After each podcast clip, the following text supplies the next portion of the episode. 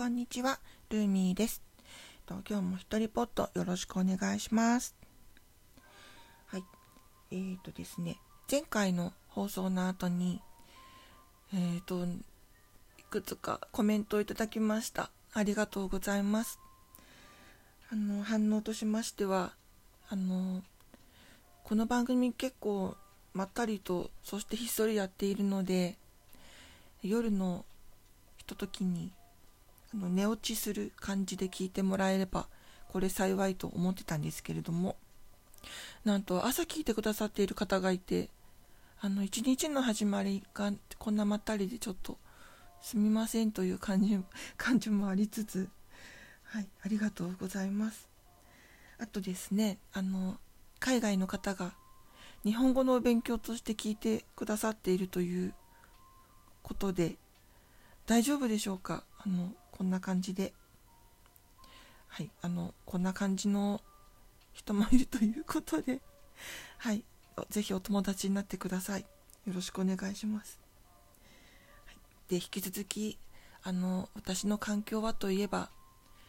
あの在宅でお仕事をしたりなんだりしているんですけれども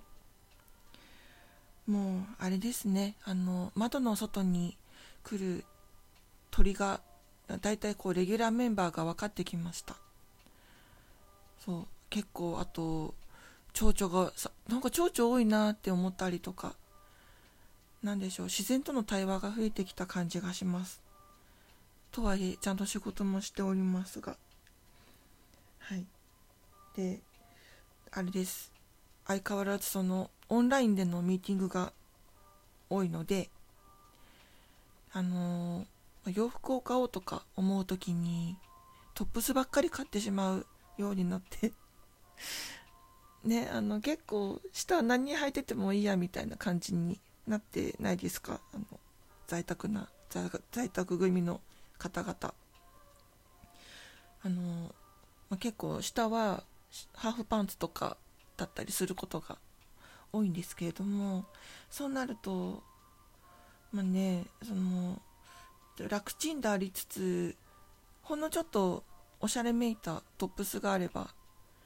まあ、お仕事的には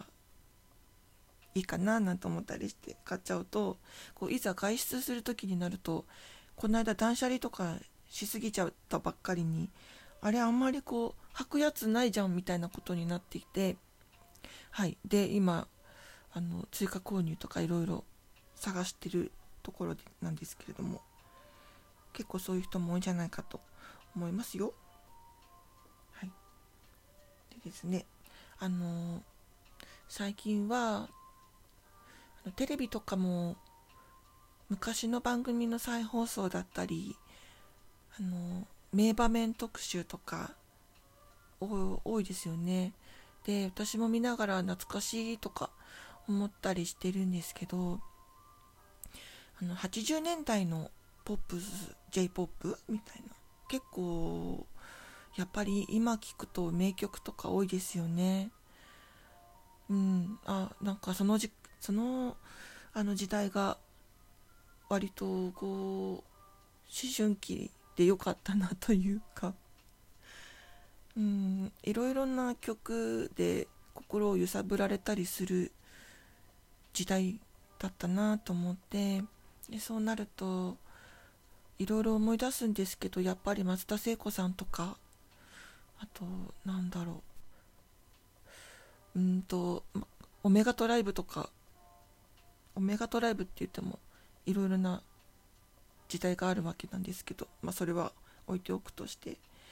はい。なんか聞いてると一気になんか気持ちが戻るというかなんか今聞いてもなんだろう一周回ってめっちゃいいじゃんみたいな感じになってたりします。そうなので今今日これあの収録する前も松田聖子さんの「赤いスイートピー」とか「チェリーブラサム」とかあの軽く口ずさみながら話し始めているわけなんですが。私はあのその昔はあのチェッカーズとかすごい聞いててそうあの藤井フミヤさんがめちゃめちゃ好きだったんですよね。なんかあのなんかとにかく色気があった感じが多分当時の私的にはちょっとドキドキしたのだと思います。はい。結局どれくらいだろう。その後ユニコーンとか